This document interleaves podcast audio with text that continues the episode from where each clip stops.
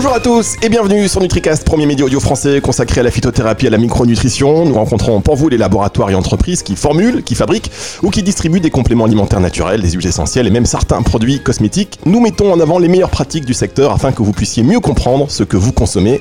Et aujourd'hui, c'est une émission très spéciale que l'on vous propose sur NutriCast puisque nous sommes en direct du Sénat pour parler de l'herboristerie. Euh, pourquoi le Sénat? Eh bien parce que notre invité est le sénateur Joël Labbé qui est également le rapporteur de la mission sur le développement de l'herboristerie et des plantes médicinales. Bonjour monsieur le sénateur. Bonjour. Merci euh, d'avoir euh, répondu présent à notre invitation et de nous avoir surtout invité euh, au Sénat aujourd'hui. C'est un cadre très prestigieux. Je limite, j'en bafouille. Je vais faire 15 prises avant que ça soit diffusé cette émission. Caroline Gaillet est également notre invitée aujourd'hui, diététicienne, nutritionniste, phytothérapeute et aromatologue. Elle exerce son métier à l'herboristerie du Palais Royal et est également chroniqueuse média. Voilà, vous la voyez, elle écrit des bouquins. Enfin voilà, quelqu'un qui, quelqu'un qui pèse dans le milieu, quoi. Beaucoup de beaucoup d'invités prestigieux ce matin. Bonjour Caroline. Bonjour Fabrice. Je suis ravi de vous rencontrer. Et puis à mes côtés également notre pépite rayon de soleil, Céline Ovette, naturopathe. Oui, c'est naturopathe à Marc en et influenceuse santé. Bonjour Céline. Bonjour Fabrice. Parle bien dans le micro Céline c'est important. Euh, alors je dis influenceuse, tu, hausses les yeux au ciel, mais c'est parce que tu es de plus en plus suivi, euh, tu euh, contribues grandement à la connaissance des plantes et puis aux problèmes qu'elles peuvent résoudre ou qu'elles peuvent anticiper en tous les cas. donc aujourd'hui on va parler de l'herboristerie, on va revenir sur cette mission d'information dont vous êtes le rapporteur, hein, Joël Labbé. Auparavant, un petit rappel du contexte du statut d'herboristerie en France avec peut-être Céline?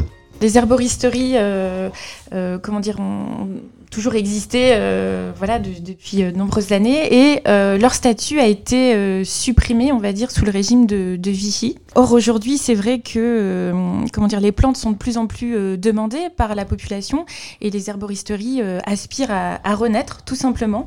donc, effectivement, bah, il est important de, de, pouvoir en parler et de voir un petit peu bah, qu'est-ce qui se dessine pour les prochaines années sur le sujet. Alors merci beaucoup, merci beaucoup Céline. Euh, Caroline, euh, vous êtes confrontée à des clients tous les jours parce qu'il faut rappeler quand même qu'aujourd'hui le statut d'herboriste en France, ben, il est l'exercice en, tant qu'herboriste c'est illégal, hein, c'est interdit par la loi. En tout cas c'est pas c'est pas reconnu. Pour autant les herboristeries existent. Euh, vous Caroline, vous allez nous faire un retour vraiment sur les retours d'expérience sur ce que vous disent vos clients, sur ce que vous disent vos, clients, comment vous vivez ça. Et on sait que ben, particulièrement là vous travaillez et on, voilà c'est une des herboristeries les plus les plus surveillées, on, va dire de France, c'est ça. Hein oui, tout à fait, c'est ça. Euh, après, en fait, on a le droit de, vendre euh, qu'une certaine liste de plantes médicinales. Ce qu'on n'a pas le droit de faire, c'est de les conseiller.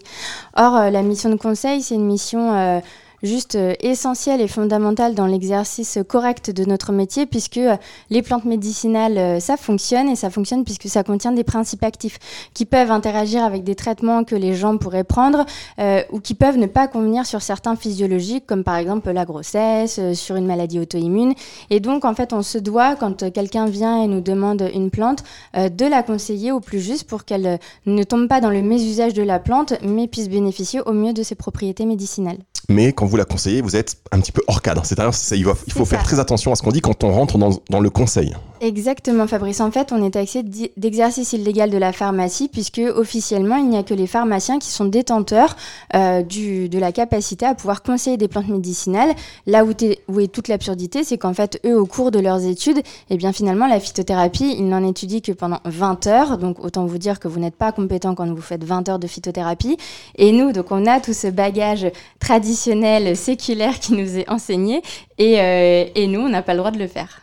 Alors qu'est-ce qui cloche? Qu'est-ce qui ne va pas euh, en France pour qu'on en soit là aujourd'hui? Euh, Monsieur le sénateur, vous êtes donc le rapporteur d'une mission d'information hein, sur le développement de l'herboristerie et des plantes médicinales. Rappelez-nous en quoi consistait cette mission et quels en étaient les, objectifs et après on verra où est-ce qu'on est aujourd'hui. Mais déjà en quoi consistait cette mission et quels en étaient les, objectifs?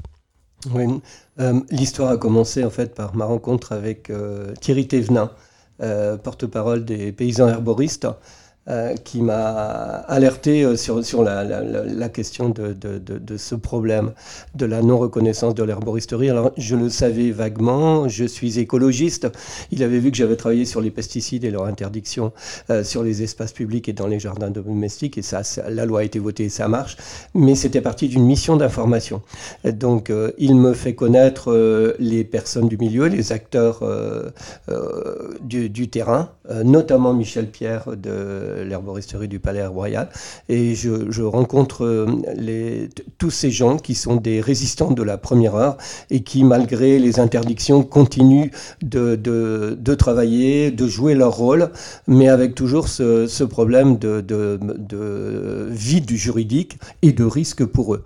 alors, j'en discute avec Michel, j'en discute avec, avec Thierry et les autres, et je leur propose de, commander une mission d'information.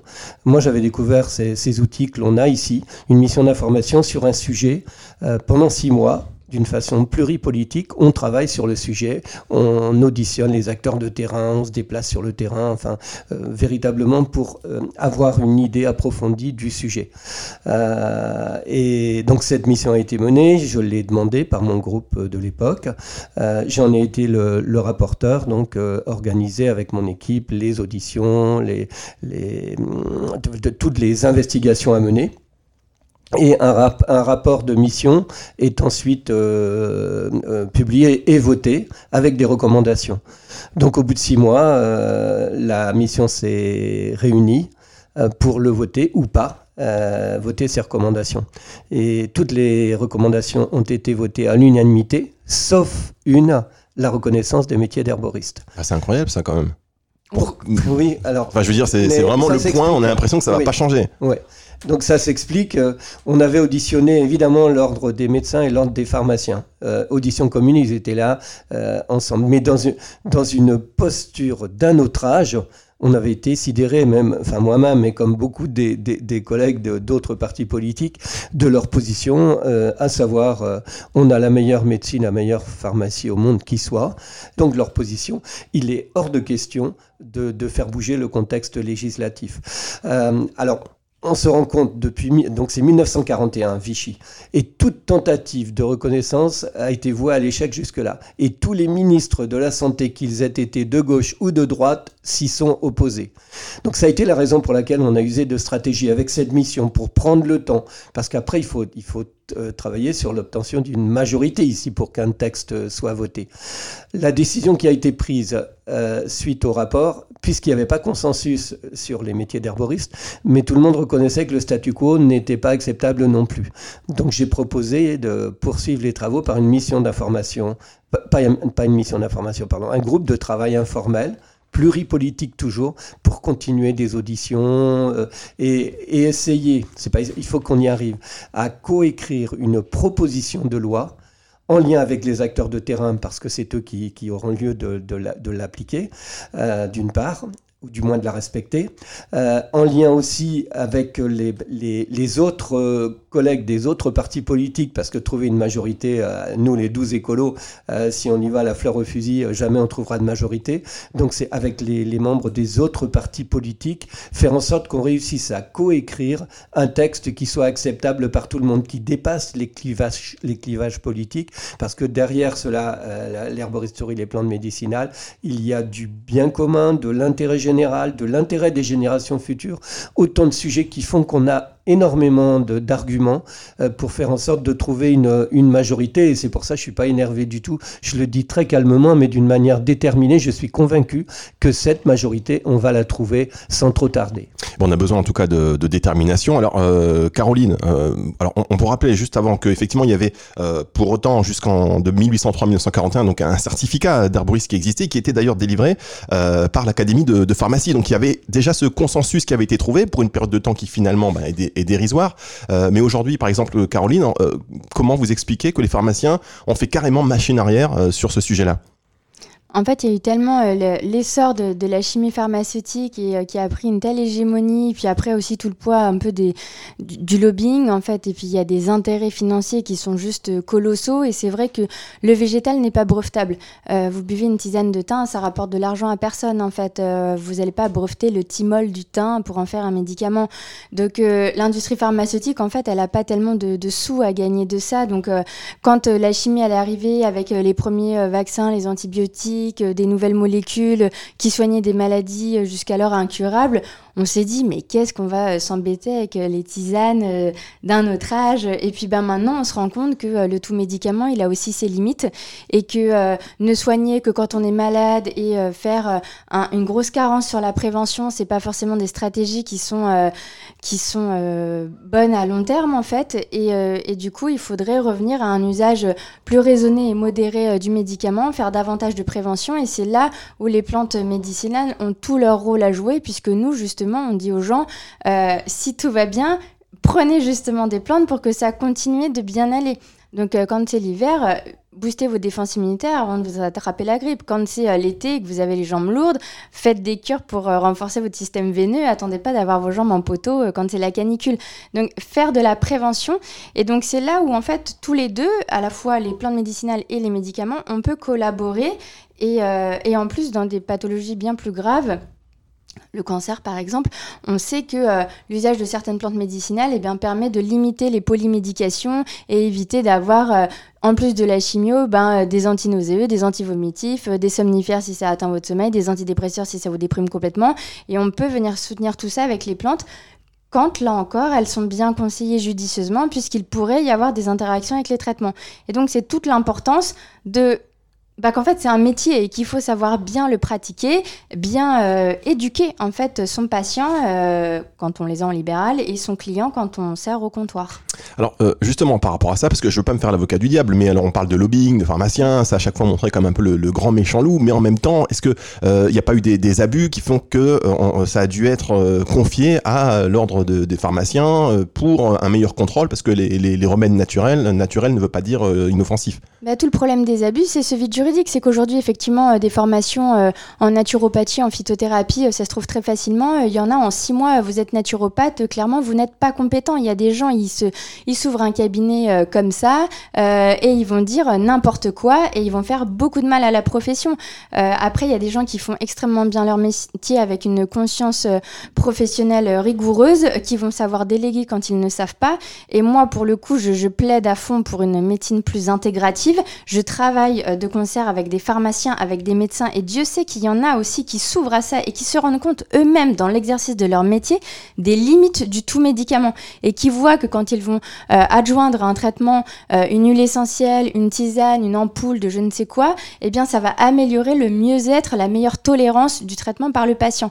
Donc en fait, il y, a une demande. Donc moi, je voudrais plutôt essayer de rassembler et sortir de ce clivage des pro-allopathie. Donc l'allopathie, c'est les médicaments chimiques, et des pro-médecine douce. Euh, ça, c'est d'un autre âge pour moi et il faut vraiment venir euh, rassembler et concilier le meilleur de notre fameuse meilleure pharmacie du monde euh, avec aussi le meilleur des usages traditionnels et ancestraux sur lesquels on a un empirisme qui est séculaire voire millénaire. Et aujourd'hui la science elle valide scientifiquement ces usages traditionnels qui étaient faits de, de plein de plantes écrits par des gens euh, dans les années 1200 euh, et quelques, euh, où on dit bah oui, il y a tel principe actif, telle plante emprunte telle voie métabolique dans le corps et du coup permet telle action physiologique. Donc on voit bien qu'aujourd'hui on peut scienticiser les plantes médicinales en fait et, et, voir mieux comprendre leur mode d'action.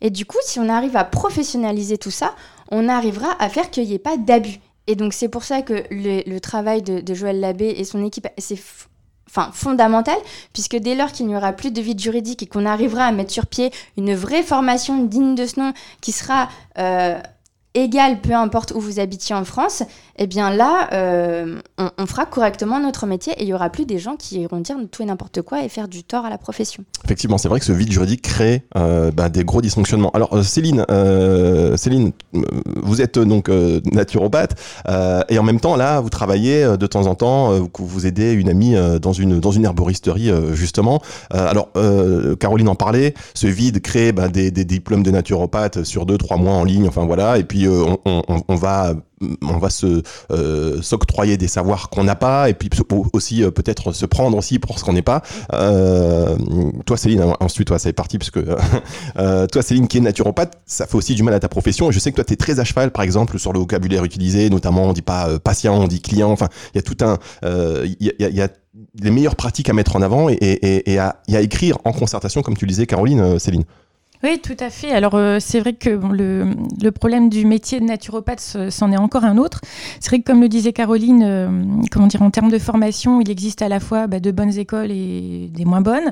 Et puis surtout, après, je crois que c'est les, les, gens qui sont animés euh, par une capacité de bien faire, d'être dans du professionnalisme ou au contraire de partir dans des choses qui n'ont rien à voir avec la naturopathie.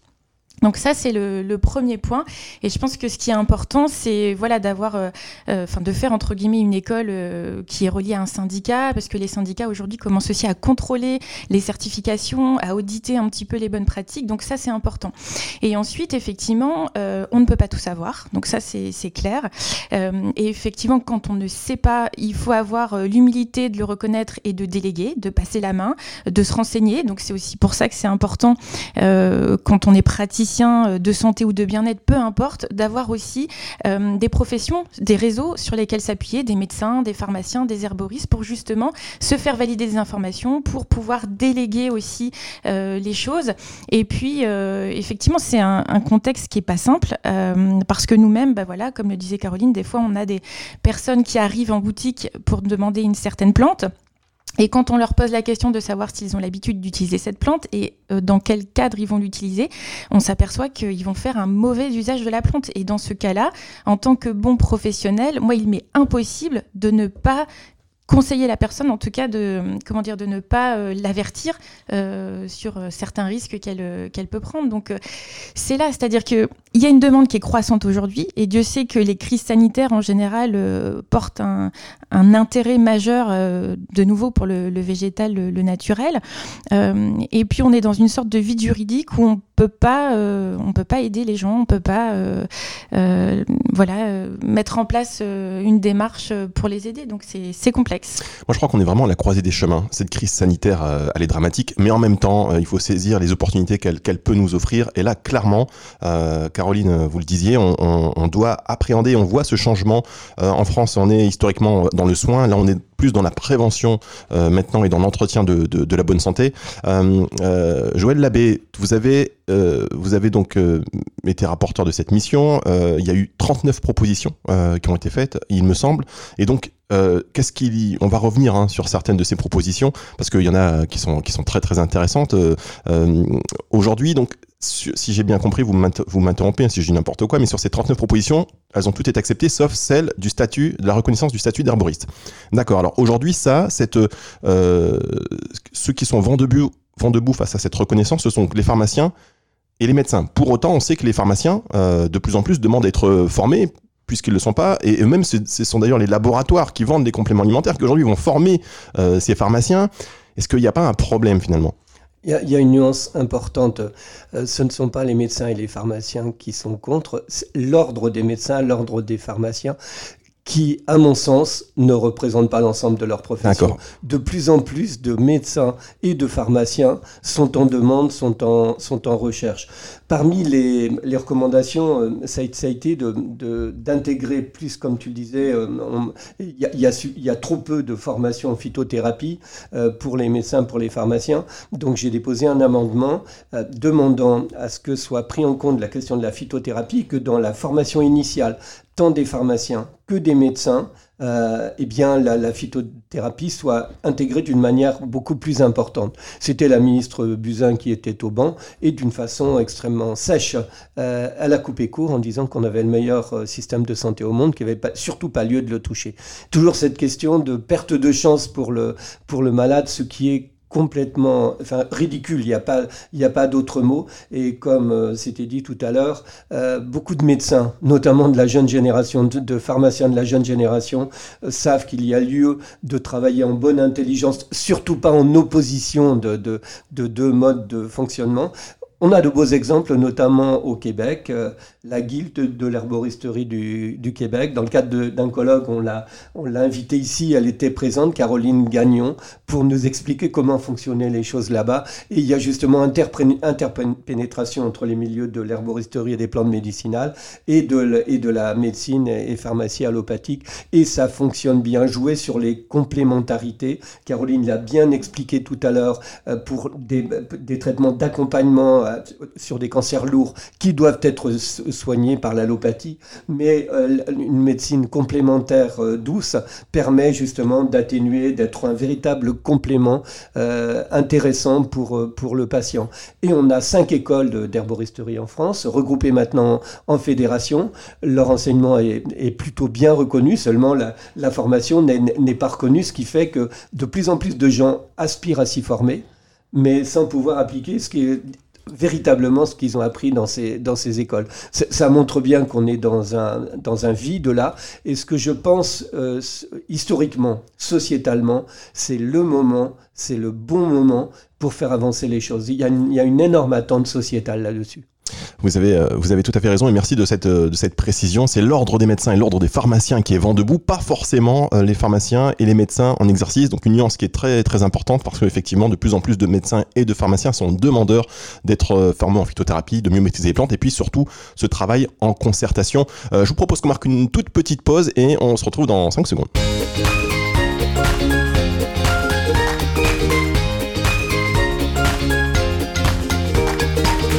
NutriCast aujourd'hui en direct du Sénat avec euh, le sénateur Joël Labbé, euh, Caroline euh, Gaillet et puis Céline Ovette. J'ai fait les présentations tout à l'heure, hein, je ne vais pas recommencer, mais voilà, conversation très intéressante au sujet de l'herboristerie, du statut de, l'herboriste et puis ben, des, plantes médicinales plus, plus généralement. On va parler tout à l'heure de, des compléments alimentaires dans, cette histoire et puis des plantes autorisées.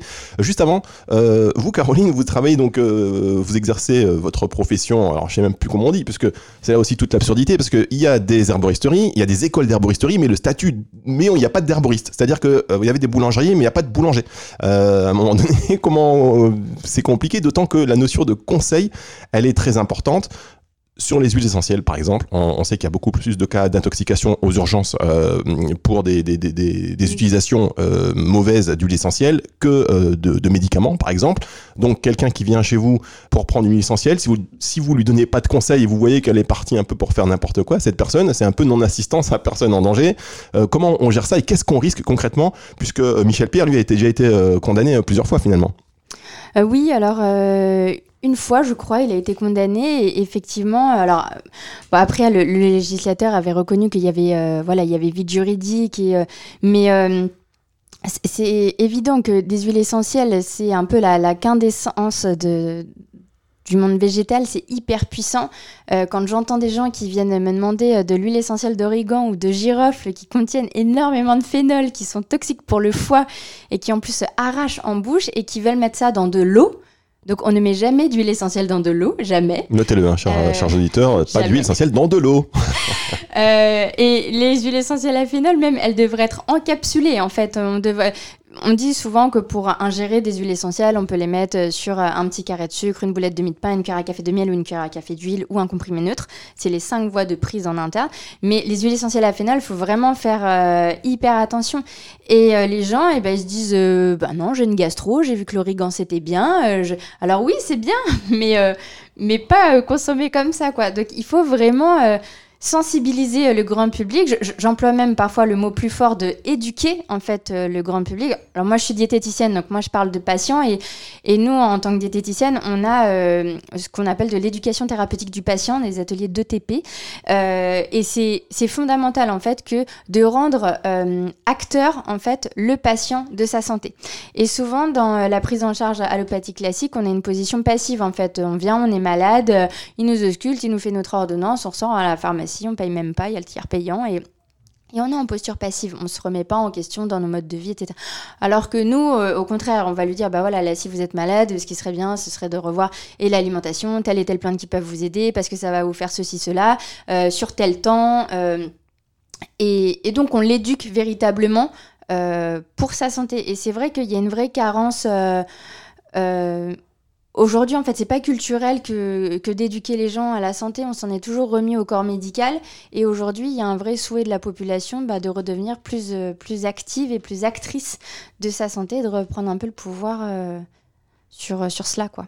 Céline, peut-être un mot sur ce que sur qu'a dit Caroline, parce que toi aussi, euh, Caroline est, diététicienne, toi tu es naturopathe. Euh, même d'ailleurs dans les termes, euh, il y, a, des diététiciennes, il y a des naturopathes, il y a des phytothérapeutes. En fait, finalement, on invente plein de plein de choses parce que c'est tellement mal encadré et, pourtant l'éventail continue. De, de s'agrandir. Donc oui, on, on, doit faire quelque chose. toi, Céline, je sais pas comment tu le, tu le vis au jour le jour entre les clients, parce que bon, en plus la crise du Covid, on en parlait en antenne, fait que tu as de plus en plus de consultations en ligne.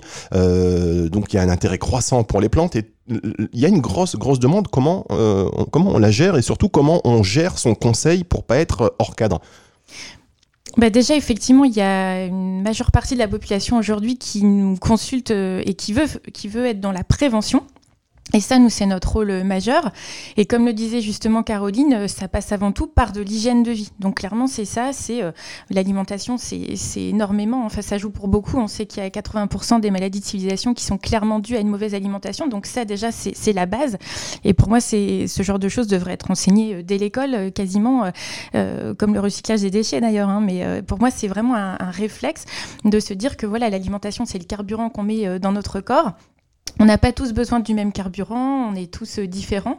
Et c'est important de voilà d'agir là-dessus, euh, d'agir en prévention effectivement avant euh, qu'on ait à traiter des maladies parce que là, ça coûte très cher à la sécurité sociale, alors que euh, au niveau de la prévention, euh, c'est des choses assez simples qu'on peut mettre en place. Rien que l'alimentation, sincèrement, euh, on peut déjà faire beaucoup. Et puis après, effectivement, utiliser les plantes, la micronutrition, pourquoi pas.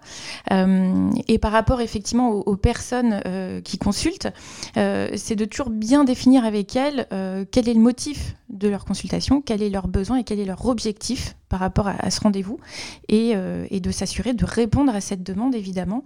Euh, c'est très important. Mais après, il ne faut pas non plus tomber dans le piège de faire de l'antisymptomatique avec du naturel, parce que sinon on retombe aussi euh, bah, dans, dans, le carcan habituel.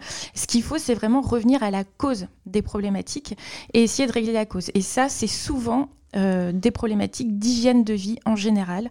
Donc c'est très important d'allier les deux approches. D'accord, merci, euh, merci beaucoup Céline. Euh, une question euh, sur cette mission d'information, monsieur le sénateur. Aujourd'hui, où est-ce qu'on en est? Alors on en est, le rapport de la mission a été, approuvé, ça fait un petit moment maintenant. Nous, on continue à travailler, ce groupe de travail, sur la question de la reconnaissance des métiers. En parallèle, donc il y a des recommandations qui peuvent être prises en compte par le réglementaire. Euh, il y a la, relation avec l'Europe, la relation avec, avec les, gens qui travaillent dans le milieu du complément alimentaire. Justement, on, est en lien avec tous ces, tous ces acteurs de terrain. Euh, qui sont pour moi de, très bons professionnels, du moins il y a de très bons professionnels dans ces milieux, et qu'ils ne demandent qu'à ce que leur pratique soit, ou, ou, les produits reconnus. Alors, il s'agit du, vivant végétal. Euh, il est nécessaire qu'il y ait des précautions. Un certain nombre de plantes, d'ailleurs, pour le moment, il y a 148 plantes qui sont libérées du monopole pharmaceutique. On travaille pour l'évolution de cette liste avec les acteurs euh, de terrain justement et les spécialistes, euh, y compris du, milieu de la recherche pharmaceutique, parce qu'on veut véritablement faire de, l'extrêmement cadré.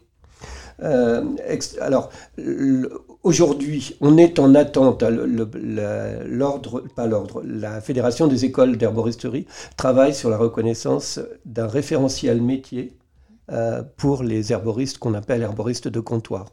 En parallèle, les paysans herboristes. Alors, les paysans herboristes, ce sont euh, ces agriculteurs euh, paysans qui cultivent leurs plantes dans la limite des 148. Ils vont d'ailleurs pas jusqu'à 148, mais dans cette limite-là, qui cueillent également et qui les vendent sur les marchés. Et ils ont le même problème, ils savent à quoi elles servent, mais ils n'ont pas le droit de le dire. Donc ils demandent aussi la reconnaissance de leur, euh, de leur métier. Donc la, ce sur quoi on travaille, euh, ce sera la coécriture euh, d'une proposition de loi visant à reconnaître ces métiers avec trois niveaux. Le, pharmacien qui doit garder ses prérogatives pour, pour un certain nombre de plantes parce que lui seul peut, peut euh, délivrer des, ordonnances. Euh, l'herboriste de comptoir qui a une formation peut, peut vendre des, herbes qu'il a, pardon, qu'il a qu'il le, plus, le plus localement possible. D'ailleurs, il y, a aussi cet aspect-là. Parce que, une parenthèse, 80% des plantes utilisées en France sont importées, alors que la France, historiquement, est un, est un pays de, plantes médicinales. On a tout ce qu'il faut sur nos territoires pour beaucoup de plantes. Donc c'est comment, comment on, fait en sorte que cela puisse fonctionner. Donc la reconnaissance de, ce métier de, d'herboriste de, comptoir et que le, paysan herboriste puisse euh, lui-même vendre, vendre les, fruits de sa cueillette et de sa production, mais cela aussi avec une formation. Tous les professionnels demandent à ce qu'il y ait une formation diplômante qui soit reconnue, avec euh, validation des acquis d'expérience pour ceux qui sont déjà professionnels évidemment. Donc c'est un véritable travail fin que l'on doit mener. Et pour nous politiquement ensuite, c'est comment faire en sorte de trouver une majorité dans notre, dans notre assemblée. Je suis convaincu qu'on va y arriver tellement, tellement c'est le moment et tellement nous, on veut travailler d'une manière hyper sérieuse, hyper cadrée, hyper cadrante, pour que enfin, euh, eh bien, le vivant végétal soit intégré euh, au système de soins et avec des professionnels reconnus. Alors, Monsieur Sénateur, oh, là, euh, juste, vous avez dit beaucoup de choses. J'aimerais revenir particulièrement sur le diplôme parce que sur cette, sur ce diplôme, on en parlait en antenne pareil et Caroline disait quelque chose qui, je pense, mériterait d'être dit ici. mais juste, on, on, on, va y arriver dans quel délai? Parce qu'on sait que les processus législatifs en France sont très longs. Il y a les systèmes de navettes, etc., d'amendements.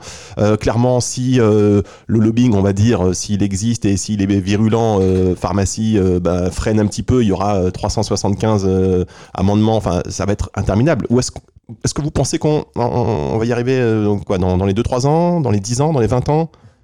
C'est une très bonne question. Euh, effectivement, il y a le lobbying de l'industrie pharmaceutique qui ne, souhaite pas euh, voir libérer comme cela. ce sont des parts de marché qui s'en iraient. Mais par contre, il s'agit de la santé publique. Et comme je le disais tout à l'heure, ça, dépasse les clivages politiques. Et on se rend compte que tous les, tous les, tous les, tous les collègues sont, sont intéressés par cela. Alors, sur, le, sur les délais, euh, d'abord, il ne faut plus qu'on traîne parce qu'il y a urgence, comme dans plein d'urgences d'ailleurs, qu'elles soient climatiques, biodiversité, euh, il y a urgence. Euh, maintenant, ce que j'ai appris en devenant sénateur, j'ai appris la patience.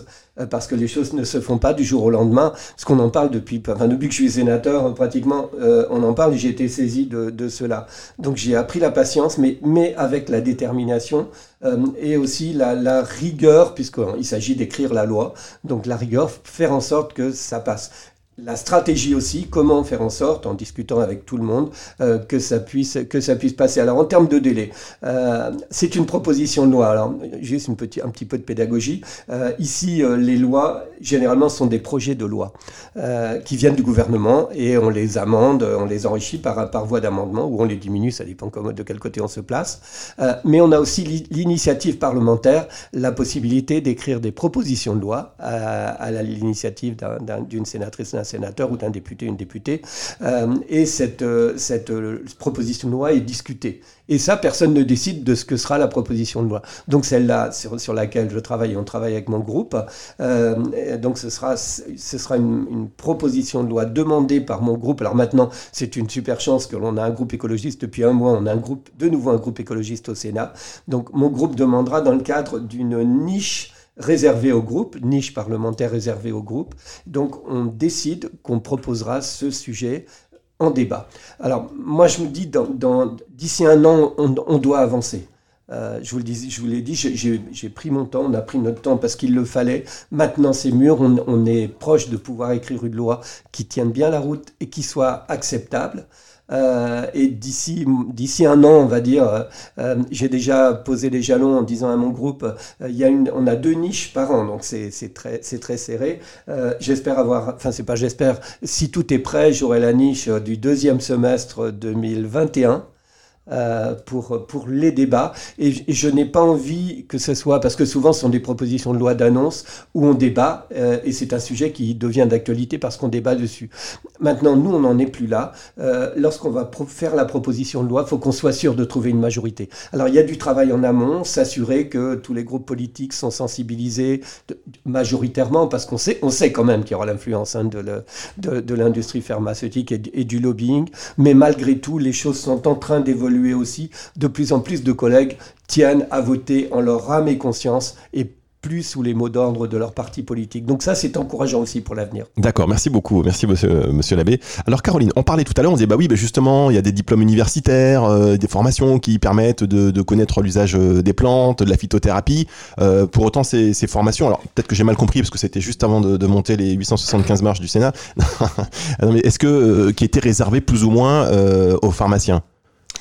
Oui, en fait, il y, a des, formations qui, sont, euh, qui vont être ouvertes que aux, professionnels de santé paramédicaux. Donc moi, en tant que diététicienne, je, je peux avoir accès à ça.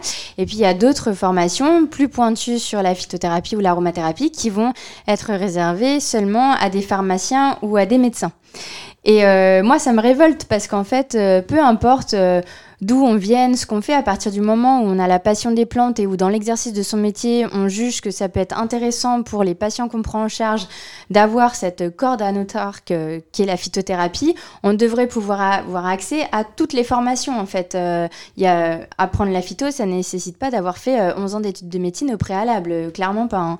Donc en fait, c'est ça, c'est que quand euh, certaines, euh, euh, certains DU, certaines formations nous disent Ah bah non, vous n'êtes pas médecin, vous n'êtes pas pharmacien, donc vous ne pouvez pas prétendre à suivre ce cursus, bah je trouve ça révoltant en fait. Alors moi, encore une fois, je, j'apporte une petite nuance, ou en tout cas une interrogation. C'est même un peu les, les, ben, les hypnothérapeutes, par exemple, enfin, ceux qui font de l'hypnose. Euh, on peut avoir, on peut euh, très facilement aujourd'hui se diplômer euh, et devenir hypnothérapeute ou praticien en hypnose, hein, plutôt, euh, si je veux être tout à fait correct et précis dans les termes. et, et Pourtant, c'est vrai que c'est mieux d'avoir fait de la psychologie, parce qu'on peut comprendre que quand on va aller soulever des, des thématiques qui sont parfois lourdes, une fois qu'on a ouvert la boîte de Pandore, si on n'a pas les outils derrière pour gérer la psychologie, ça peut être très, très, très très grave. Euh, pareil, du coup, je fais cette comparaison. Pourquoi? Parce que est-ce que euh, ces diplômes ne sont pas réservés à des pharmaciens parce qu'ils ont fait justement, enfin, ils ont fait médecine et qu'il faut avoir une compréhension globale euh, de, du système de santé ou de l'organisme, etc. Pour se dire, bah oui, après, je, moi, je vais être sachant, mais en ayant un apport de connaissances supplémentaires par rapport à un parcours qui est déjà beaucoup plus global que quelqu'un qui a fait 4 ans ou 3 ans, même si c'est beaucoup, juste sur des plantes.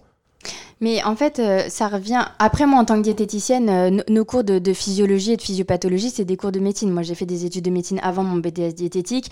Euh, mes cours de bioche, c'était les mêmes que ceux que j'avais en médecine. Donc, nous, en tant que diététicienne, on est entre guillemets, hein, vraiment, mais des mini-médecins. Sur nos bases de physiopathologie, on est très bon. Après, je, prends l'exemple de mes collègues qui ont fait l'école des plantes de Paris et qui sont donc conseillers de vente à l'arboristerie du Palais Royal et qui, pour le coup, ne maîtrisent pas la physiologie comme moi je la maîtrise.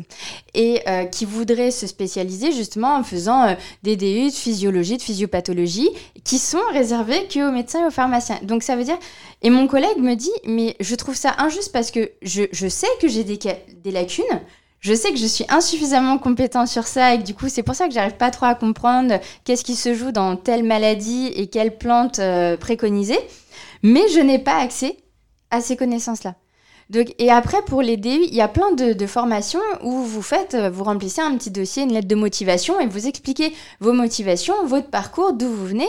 Et euh, même moi, en tant que diététicienne, il y a des diététiciennes qui... Euh, je dis ça avec humilité, hein, mais qui sont qui n'ont pas du tout le même champ de compétences euh, que moi et inversement, euh, moi je vais pas du tout être très bonne, je suis pas dans la prise en charge du sportif par exemple, euh, je m'estime pas du tout compétente pour ça.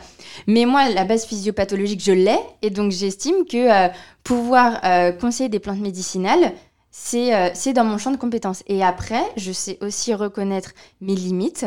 Le moment où je dois déléguer au corps médical, à des médecins, euh, à des oncologues, à des chirurgiens, quand euh, voilà, j'ai atteint mes limites, ou à d'autres professionnels de santé, d'autres naturopathes, d'autres phytothérapeutes, quand je n'y arrive pas. Donc, et après, je me forme aussi tout le temps. Moi, ça fait 10 ans que j'exerce et ça fait 10 ans que je suis en formation. Je fais tous les ans une à deux formations par an. Donc, la, remise à jour aussi de ces connaissances, c'est hyper important, que ce soit par des formations qui sont reconnues ou non, peu importe en fait. Euh, ça peut même mettre avec la lecture de certains bouquins qui nous remettent les points sur les sur certaines choses. Euh, ça, c'est hyper important.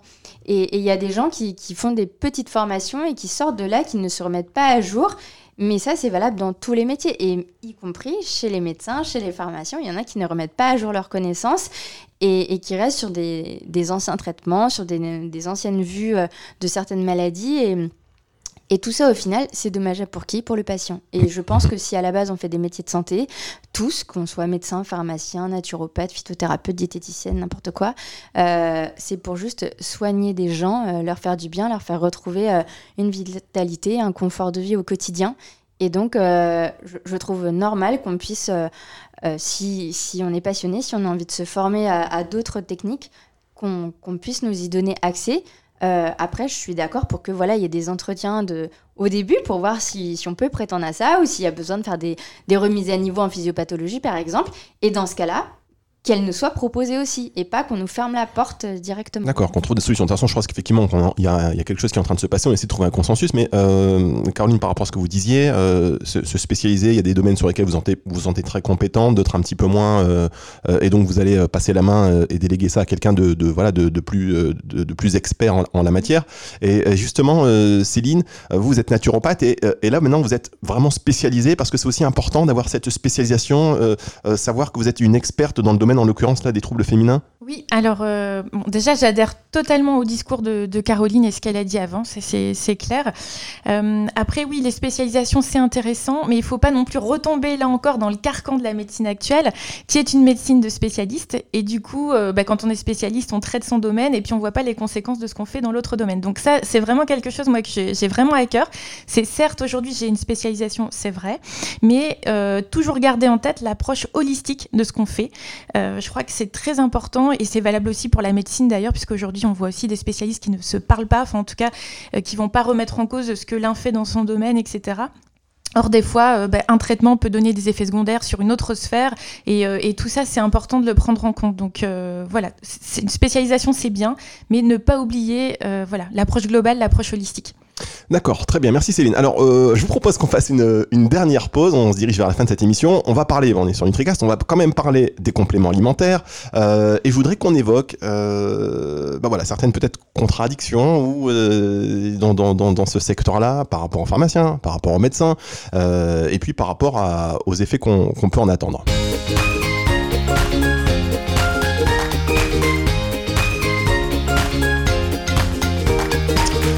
NutriCast donc en direct du Sénat avec euh, le sénateur Joël Labbé, avec Caroline Gaillet, avec Céline Ovette. On parle donc aujourd'hui de l'herboristerie. Alors on a beaucoup parlé de cadre, euh, d'avancée euh, de loi. On voit que grâce à Joël Labbé, ben, les choses avancent et dans la concertation, parce que c'est vrai que c'est aussi un élément à prendre en compte. On peut pas se heurter comme ça en passant en force. Mais qu'est-ce que vous faites? Ça va pas assez vite. Non, il faut trouver le consensus pour que ben, voilà la, la, la, majorité en tout cas s'y, s'y retrouve et que voilà tout le monde, tout, en tout cas le plus grand nombre, le plus grand nombre soit d'accord. Alors, euh, je voudrais qu'on parle maintenant des, plantes et des compléments alimentaires. Vous l'avez dit euh, tout à l'heure, il y a 148 euh, plantes aujourd'hui médicinales qui sont libérées. Hein, mais pour autant, par exemple, dans les compléments alimentaires, il y a 541, 541 plantes qui sont autorisées dans les compléments alimentaires. Donc, on a 148 plantes médicinales libérées. On a l'industrie des compléments alimentaires qui, elle, a le droit à 541 plantes autorisées.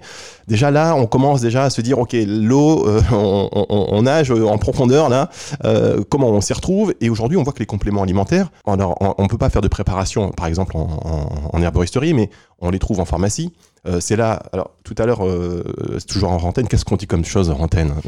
Céline me disait, sur les huiles essentielles, par exemple, c'est pas du tout en pharmacie qu'on va en vendre le plus, c'est 15% du marché, je crois, en pharmacie. Hein. Céline? Oui, c'est les chiffres que j'avais, moi, à peu près. Voilà, grosso modo, ça veut dire que euh, la majorité des personnes n'achètent pas leur huile essentielle euh, en pharmacie. Pour autant, euh, les compléments alimentaires, si, on les va vraiment les acheter en pharmacie. Mais les pharmaciens ne sont pas, pas ne sont pas toujours formés pour prescrire, enfin pour recommander, pardon, du complément alimentaire. En plus, ils n'ont pas le temps, donc ils sont formés bah, par des labos. Est-ce que c'est pas, il n'y a pas déjà un conflit d'intérêt quelque part? Comment ça peut se gérer? C'est une question qui, qui fait 18 euh, tiroirs. Hein. Donc Caroline, tu la prends, tu la digères et tu réponds ce que tu veux, mais sans que ce soit dans le cadre de Je prends Fabrice. Alors effectivement, nous en fait, ce qui nous énerve un petit peu, c'est qu'il n'y a pas un vrai statut euh, de la plante médicinale en tant que plante à tisane. Euh, il y a aujourd'hui en France, ce qui est stupide, mais vous pouvez vendre une plante en gélule, en, en poudre, en teinture mère, et vous n'avez pas le droit de la vendre en tisane. C'est absurde. Euh, et donc en fait, euh, Michel Pierre et, d'autres en fait on milite pour que la plante médicinale en tant que telle ait un statut. Parce qu'aujourd'hui en fait, euh, un végétal c'est soit un aliment, vous le mangez, une carotte, une pomme de terre, soit c'est du complément alimentaire, c'est une gélule. Mais la plante, pour faire de la tisane, elle. elle alors pourquoi? J'ai envie de dire pourquoi C'est incroyable. Excusez-moi, je tombe, Bah, je tombe des. Vie juridique. Donc, euh, il, il faut justement des travaux comme ceux que mène Non, mais c'est incroyable. Non, mais pour euh, donner un statut à part entière, légitime, de la plante. Et après, il y a un autre problème qui se, greffe à tout ça. Alors, effectivement, la, formation des, pharmaciens par les labos, euh, bah, j'ai envie de dire. euh, euh, au moins, c'est un minimum, j'ai envie de dire, parce qu'ils pourraient très bien vendre et puis ne même pas être formés, hein, puisqu'il y en a, c'est ça. Donc, euh, quand il y a les délégués euh, euh, médicaux, enfin, entre guillemets, qui viennent pour euh, voilà, indiquer aux, pharmaciens dans quel cadre conseiller tel ou tel produit, bon, c'est déjà un minimum. Mais c'est vrai que c'est souvent une formation qui est. euh, qui est très, euh, très fine, quoi, très superficielle. Euh, Il y aura jamais les contre-indications en général qui seront indiquées. Euh, Il y aura jamais les durées d'usage. Il y aura, euh, enfin voilà, ça va être très, Après, très la- superficiel. Ouais, après, c'est vrai que, alors, pour être en discussion aussi avec beaucoup de labos, il y a beaucoup de labos qui, qui, qui avancent hein, beaucoup là-dessus, hein, qui ont des vraies formations, qui organisent des conférences, des séminaires. Alors, bon, évidemment, euh, il y a forcément, in fine, l'envie de faire du business, ce qui est tout à fait normal. Hein, on, on, a- on gagne sa vie, c'est normal. Mais de plus en plus, euh, euh, les pharmaciens demandent, les laboratoires forment. Alors, évidemment, ils forment à leurs produits, mais ils vont quand même former sur des plantes. Et les médecins aussi généralistes s'y mettent. C'est ça qui est bien, on, le disait avec le sénateur tout à l'heure, euh, c'est l'ordre des médecins peut-être qui freine et l'ordre des pharmaciens, mais les, médecins, euh, et de plus en plus d'ailleurs de généralistes, qui recommandent euh, du complément alimentaire, avec certaines limites pour certains qui vont aller charger une ordonnance en disant mais il faut que tu prennes ça, ça, ça, et on a eu récemment médiatiquement des cas où il y a eu des révélations un petit peu euh, malheureusement qui font pas du bien à la profession, mais tout, ça pour, tout dire que les compléments alimentaires, les laboratoires forment de plus en plus les pharmaciens et de mieux en mieux, j'ai envie de dire. Alors tout à fait Fabrice, je, fais le distinguo entre deux choses. Il y a les vrais séminaires de formation, je suis la première à en faire, à me faire former par tout un tas de labos, que je vende d'ailleurs ou non leurs produits, peu importe, puisque euh, je, ils, enseignent un vrai savoir sur les plantes médicinales de base ou la micronutrition, donc c'est toujours intéressant. Mais ça, c'est des séminaires où vous vous déplacez. Et après, je fais la différence avec le délégué commercial qui vient en boutique et qui tente de vous former entre deux euh, personnes au comptoir. Euh, nous, on les a aussi, hein, l'herboristerie, quand il y a un nouveau produit d'une gamme qui sort, où on a le, le commercial qui vient et dit bah tiens, il y a tel produit qui sort, ça sert à ça, ça, ça. Sauf que moi, un coup, j'ai le téléphone, après, j'ai quelqu'un à servir, après, j'ai une commande, après, j'ai ceci. Donc, je veux dire que ma qualité de euh, d'écoute et d'attention pour me former sur ces produits, elle peut être euh, très très limite. C'est dans ce sens-là que je disais. Et il y a des pharmaciens qui, euh, quand ils sont tout seuls à tenir leur officine, ben, ils ne prennent pas forcément le temps de faire ces séminaires de formation sur une journée euh, avec des laboratoires pour avoir une information de qualité à restituer ensuite euh, à leurs patients, à leurs clients. Donc, mais après, là encore, ça, euh, ça dépend, je pense, de la de, l'intégrité et de la rigueur euh, professionnelle que, chacun va avoir. Il y a des gens qui vont être très friands de formation et qui vont se former, se remettre à jour très régulièrement. Et il y en a d'autres, ils vont en faire une tous les cinq ans et une mini. Et, ils seront OK avec ça. Donc après, chacun voit midi à sa porte et il n'y a pas de souci. Et il y a des pharmacies qui font vraiment leur beurre, entre guillemets, et, tout le monde peut faire de l'argent. C'est normal de, faire de l'argent, mais je pense qu'on peut faire de l'argent de façon éthique en rendant un vrai service de santé à la population et, et sans être dans euh, l'argent pour l'argent. Et du coup, il y a des pharmacies qui vont vraiment fidéliser toute une patientèle, toute une clientèle autour de leurs conseils sur euh, leurs euh, leurs compléments alimentaires, les marques qui vont euh, sourcer parce que ça va être plus qualitatif, les qualités des nutriments qu'ils mettent, mieux dosés, avec des prix plus corrects. Et puis, euh, il y a des pharmacies qui vont faire euh, du complément alimentaire bas de gamme, de tout venant, et, ne pas la sortir d'un conseil. Peu importe, en fait, il faut tout pour faire un monde. Euh, Chacun, après, en tant que, client de ces pharmacies, bah, va choisir vers quelle pharmacie il décide de s'orienter. Alors, il faut savoir qu'aujourd'hui, euh, le panier moyen par an euh, en France, pour le, le budget moyen d'un Français pour le complément alimentaire, par an, c'est 16 euros. On est loin derrière l'Italie, par exemple, derrière l'Allemagne, donc on est à 16 euros. C'est pourquoi la notion de prix aussi est importante, parce que euh, il faut proposer aussi des produits pas cher et donc peut-être moins dosé avec du coup moins d'effet et du coup comme il y a moins d'effet on dit ça marche pas. C'est un petit peu le serpent qui se mord la queue. Je voudrais aussi juste euh, Caroline pardon tu pourras me reprendre après mais euh, ce vide juridique il faut vraiment le combler. Pourquoi? Parce qu'aujourd'hui il y a, finalement la nature à la horreur du vide. Et aujourd'hui euh, on voit arriver donc on parle des pharmaciens qui, qui enfin l'ordre national des pharmaciens et, l'ordre des médecins qui, qui, veulent garder leurs prérequis. Et on peut aussi les comprendre hein. je veux dire si on faisait une émission demain avec l'ordre des médecins en représentant de l'ordre des pharmaciens je suis sûr qu'ils nous expliqueraient pourquoi et que on se on se dirait, ah bah oui, effectivement, on prendrait leurs arguments en compte. Mais finalement, ce vide juridique crée euh, de nouveaux arrivants sur la prescription, euh, qui sont les influenceurs, sur les réseaux sociaux, qui de plus en plus, alors, il y en a qui sont naturopathes formés, bah, comme toi, Caroline, ou comme toi, Céline, mais il y en a qui clairement sont pas formés. ils sont, par contre, ils ont une très grande communauté. on va les contacter pour vendre des produits, pour mettre tel produit en avant. Ils vont les recommander, pas de problème. Euh, les gens, ils ont, suivi par 5 000, 10 000, 60 000 personnes, 100 000 personnes. Et derrière, ça fait des gens qui prennent des, produits qui sont potentiellement dangereux aussi pour leur santé. Euh, toi, Céline, qui est de plus en plus présente sur les réseaux sociaux, j'imagine que tu as aussi beaucoup de, demandes ou des gens qui reviennent vers toi en disant mais j'ai vu tel, qui te, qui te peut-être une caution non, de, vidéos ou de conseils qu'ils ont reçus par ces influenceurs. Bah, c'est tout le temps. Pas plus tard qu'hier, justement, là, sur le trajet, j'ai eu plein de demandes. Alors, moi, je suis très sollicitée, effectivement, par des labos, ce genre de choses. Et euh, jusqu'alors, j'ai accepté une seule proposition, justement, pour parler d'un complément alimentaire. Je fais le tri. Euh, et surtout, je ne recommande jamais, en tout cas, je ne veux pas parler de, de produits que moi-même, je n'achèterai pas, que je n'utiliserai pas. Je suis très vigilante sur les compositions. Et souvent, bah, moi, je parle tout de suite euh, des, des contre-indications, des mises en garde. Je crois que c'est très important, encore une fois, si on veut être connu comme professionnel de se comporter comme tel. Euh, et oui, il faut faire très attention à ça puisque euh, encore une fois, dans, dans les labos, bah, il y a des une qualité qui est très, voilà, qui est très éparse en fonction de, euh, bah, des, des, compositions, même du, titrage, hein, puisque des fois on vend des compléments alimentaires, mais à l'intérieur il y a très peu de principes actifs. Au final, il y a, il y a plus voilà d'excipients qu'autre chose. Donc tous les compléments alimentaires ne se valent pas. Euh, ce n'est pas parce que c'est en vente libre que ce n'est pas dangereux. Euh, et encore une fois, pour tout ce qui est euh, aromathérapie, c'est bien de vendre des huiles essentielles, mais ce qui est important, c'est de vendre le conseil qui va avec. Puisque, comme Caroline le disait, voilà, il y a des huiles essentielles qui peuvent être potentiellement dangereuses si elles sont mal utilisées. et je crois qu'aujourd'hui, enfin voilà, clairement, il y a une nécessité de, de légiférer sur le sujet. Après, comment, pourquoi, dans quel délai et sous quelle forme, c'est là tout le, tout le travail qui revient euh, à nos sénateurs en partie. Mais alors, euh, juste, euh, je pense que c'est un argument que vous devez utiliser peut-être, si vous pouvez me permettre, Monsieur l'abbé. C'est-à-dire cet argument de dire par rapport à l'ordre des pharmaciens qui, veulent garder un petit peu leur prescription. Euh, euh, on voit aujourd'hui que voilà, Internet, les réseaux sociaux, il y en a de plus en plus. À part les herboristes, vraiment cadré. Il faut faire quelque chose pour la reconnaissance du statut d'herboriste parce que vaut mieux qu'on aille chez un herboriste qui soit reconnu, qui puisse donner des conseils, plutôt qu'il y en a pas. Je vais sur Internet et je vois sur Instagram le mec qui a fait les Marseillais en vacances et puis ah bah tiens, enfin je, caricature, mais quasiment c'est ça. Aujourd'hui, l'influence des réseaux sociaux fait qu'on on, doit plus que jamais, euh, et c'est un vrai pour moi argument, parce que l'information qu'on ne peut pas prendre chez un professionnel, on va la prendre là où on, veut, et il suffit juste que la personne ait l'air crédible, qu'elle ait une blouse blanche ou qu'elle soit derrière avec un fond et que marqué j'aime la nature, j'aime la santé. Ah bah oui, c'est super. Non mais euh, Caroline, c'est un peu vrai. Ah mais c'est tout à fait vrai Fabrice. Je voulais juste rebondir sur l'histoire du, du, coût et, des paniers moyens, etc.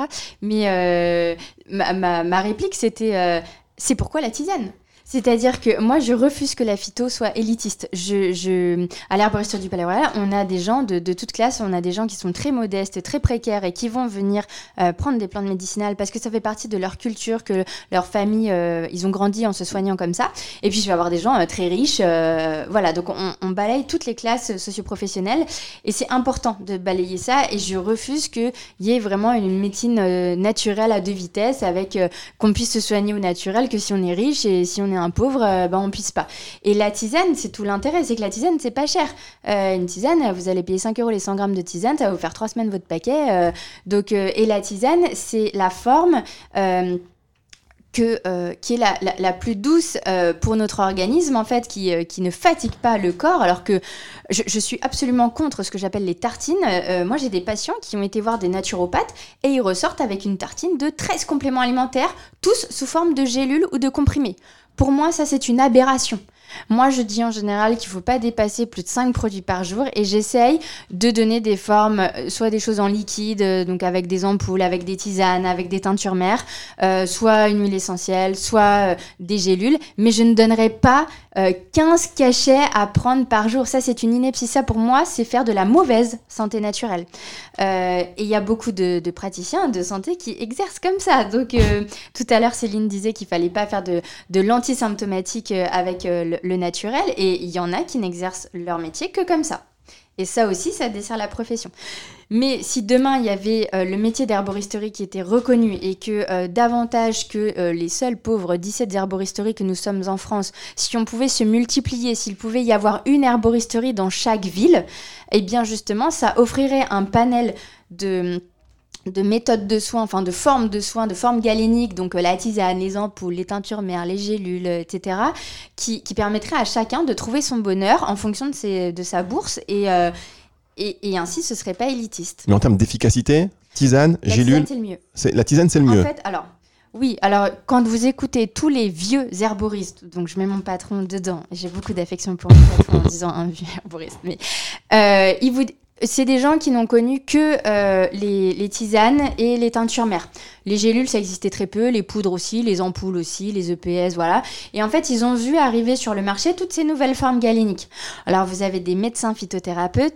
Euh, dont certains qui m'ont formé, mais qui eux sont euh, ben, ont une vision médicale et qui vous disent que les EPS, c'est l'avenir parce que euh, c'est titré, c'est standardisé en principe actif et on sait que si votre chardon-marie il a tant de pourcentage de silimarine, alors il sera bien pour votre foie et que c'est tout le problème d'une tisane, c'est que vous ne savez jamais la quantité de principe actif réel qui se trouve dans votre tasse. Et voilà. Nous, en fait, ce que disent les, vieux herboristes, les anciens, c'est que euh, même si c'est vrai qu'un EPS, qu'une gélule standardisée peut effectivement être activée, va l'être dans bien souvent des cas. Mais le souci, c'est que quand les gens, ils prennent déjà plein de choses, quand ils sont fragilisés par la maladie, quand ils ont un tube digestif qui est complètement euh, pas en bonne santé et donc pas en bonne capacité d'assimiler ces nutriments, finalement la tisane, ça va être ce qui va être le mieux reconnu et assimilé par le corps. Euh, et finalement, nous, le pourcentage de principes actifs qu'il y a dans une tisane, en soi, franchement, on s'en fout.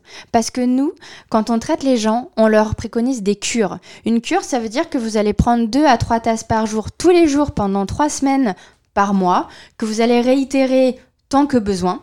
Et c'est parce que vous allez prendre vos plantes régulièrement, 3 fois par jour, pendant 3 semaines, qu'elles vont agir en fait. C'est pas comme un médicament qu'on avale euh, en one shot, euh, j'ai mal à la tête, je prends un médicament, boum, en 20 minutes, j'ai plus rien.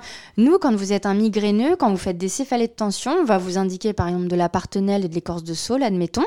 Euh, mais moi, je vais vous dire, tous les jours, vous prenez une tasse de tisane qui contient ces deux plantes-là, tous les jours au long cours pour faire de la prévention. Et si demain vous faites une migraine, vous allez en boire 3 à 4 tasses par jour pendant la durée de votre migraine. Et en fait, ce qu'on montre, et je bosse en herboristerie depuis 10 ans, donc euh, j'estime avoir suffisamment de bouteilles pour vous dire et affirmer ce que je dis là. Euh, on a plein d'excellents retours. Il y a plein de gens où parce que justement on va faire ce travail de fond à petit dosage avec de la tisane, où ça va marcher. Alors, euh, là, par exemple, Partenel, euh, de pour, les, pour les migraines, hein, les céphalées. Oui. parce que je vais le noter, je vais essayer moi. Parce Eh ben, écoute, Fabrice, tu m'en diras des nouvelles. D'accord, très bien. Non, mais c'est ça, c'est le, c'est le ben, binôme. Euh, mon mari est un ancien migraineux et euh, donc ça fait 15 ans que nous sommes ensemble. je crois qu'il n'a pas fait de migraine depuis 4 ans et chaque fois qu'il en a, la Partenel est sa meilleure amie. En tisane. Euh, alors, lui, il la prend en gélule euh, quand vraiment ça va pas. Et euh, traitement de fond, c'est la tisane qu'on fait très régulièrement le soir. Alors, on fait comme chez nous, hein, les auditeurs. Hein, faites comme chez vous. Voilà, on est comme à la cuisine, on, on discute, on fait, on des petits trucs. Alors, merci Caroline. Je voudrais revenir sur un point, peut-être avec vous, Monsieur Labbé, sur cette mission que vous avez, dont vous avez été le rapporteur. la présidente de cette mission, c'est Corinne, Corinne Habert, la sénatrice Corinne Habert, qui elle-même était pharmacienne. quelle position elle avait, euh, quel, quel, regard elle a justement, puisqu'on sait que euh, l'ordre des pharmaciens est contre, mais on a vu qu'il y a des pharmaciens qui sont pour euh, le consensus et avancer. Quel, quel regard elle, avait à la base? D'abord, je voudrais dire une chose, c'est que je la respecte. On a bien travaillé ensemble avec Corinne Imbert. Et en tant que pharmacienne, elle était bien placée pour, pour, pour, entendre tout le monde au niveau des, des auditions, poser des questions pertinentes. Juste le point où ça a coincé, ça a été sur la question de la reconnaissance des métiers. là, donc, il y a le fait qu'elle soit pharmacienne, le fait que visiblement très proche de, de l'ordre des pharmaciens et des médecins, euh, en lien aussi avec l'industrie pharmaceutique. Je ne veux pas accuser de quoi que ce soit, c'est juste le contexte qui Mais est-ce que c'est pas les limites justement de et, puis aussi et puis aussi son son parti politique euh, pour je veux pas parler ah, de pas politique, pas de politique. le, parti politique dont elle était représentante euh, derrière pour le moment n'est pas très ouvert à cela. Mais c'est là où je, je suis convaincu et Corinne Imbert compris d'ailleurs. Euh, avec elle, je compte aussi sur elle pour qu'on puisse avancer ensemble. Vous l'avez dit tout à l'heure sur le fait que de toute façon les, médecines naturelles étaient, étaient très en, je vais pas dire en vogue parce que ce n'est pas, ce n'est pas une, une mode. C'est, véritablement c'est du fond, la, l'attente sociétale, que des pratiques se font de toute façon parce que plein de produits sont en vente. On parle des huiles, essentielles qu'on trouve partout. Les conseils, on les trouve sur, sur internet venant de d'on ne et n'importe comment, y compris la provenance des plantes ou des, ou des, ou des huiles essentielles. Donc tout cela, de toute façon, ça, ne va pas. Et, les pratiques se font. Alors justement, si ensemble on réussit à, à, à, mettre en place des formations diplômantes avec la reconnaissance de ces nouveaux métiers que vous représentez ici, parce que l'une et l'autre, vous, vous l'exercez déjà ce métier. Sauf que vous, êtes un peu, euh, un peu coincé de, de, pour, pour aller plus loin et véritablement jouer votre rôle. Euh, et donc, le, notre rôle à nous, euh, législateurs, c'est justement de faire en sorte que ce sujet, euh, eh bien, on, on, arrive à avancer véritablement et avancer de concert, je le dis encore, au service du bien commun et des générations futures parce que vraiment il y a lieu de d'évoluer là-dedans. Au passage, je vais dire la conclusion, ma propre conclusion, à moins que ce soit prévu après, mais simplement, euh, donc j'avais une journée bien bien chargée. Et Fanny, ma collaboratrice, me dit Tu n'oublies pas que ce matin, à 9h, euh, je me dis merde. Et, euh, mais par contre, il s'agissait de plantes médicinales, donc il était hors de question que je remette ce rendez-vous. Mais maintenant qu'on qu'on termine euh, cette petite émission, je voudrais tous les trois vous saluer. parce que nous, politiques, on a besoin de vous. Euh, pour moi, tous les trois, vous êtes de la, de la nouvelle génération. Enfin, oui, pour moi, de la nouvelle génération. C'est la génération. Ça fait longtemps qu'on m'a pas dit que je faisais partie de la nouvelle génération. beaucoup d'importance à, à, la question de la transmission.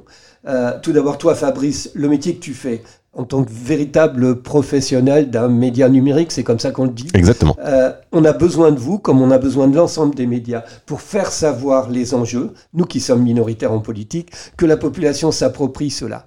Et que vous, toutes les deux, Céline, Caroline, qui êtes de vrais professionnels, quel plaisir j'ai à vous entendre euh, parler, parler d'éthique euh, parler de dire euh, euh, la, la, la, santé ne doit pas être réservée à ceux qui en ont les moyens.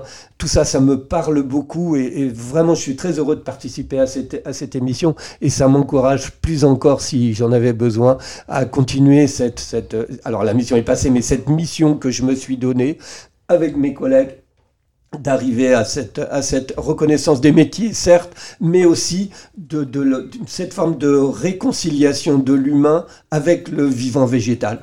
Euh, comment reconnaître cette, toute, cette, cette, richesse de la, que la nature nous apporte euh, en termes de santé, en termes de biodiversité, tous ces sujets qui sont extrêmement d'actualité. Et c'est là, je, suis, je, suis quelque part, j'ai été touché par, par Thierry Thévenin, par Michel Pierre notamment. Euh, je m'en sortirai pas indemne j'en suis très heureux. Et jusqu'au bout, c'est un des sujets sur lesquels je, je travaille à fond parce que c'est un véritable nouveau champ d'investigation. Euh, derrière lequel il y a de l'économie, il y a du développement local, il y a de l'aménagement du territoire, il y a du, respect de la biodiversité, il y a des, nouveaux métiers, tout cela. Et ça, ça ce sont des raisons d'espérer et des, et des raisons de, se dire il faut se battre pour se construire un avenir vivable.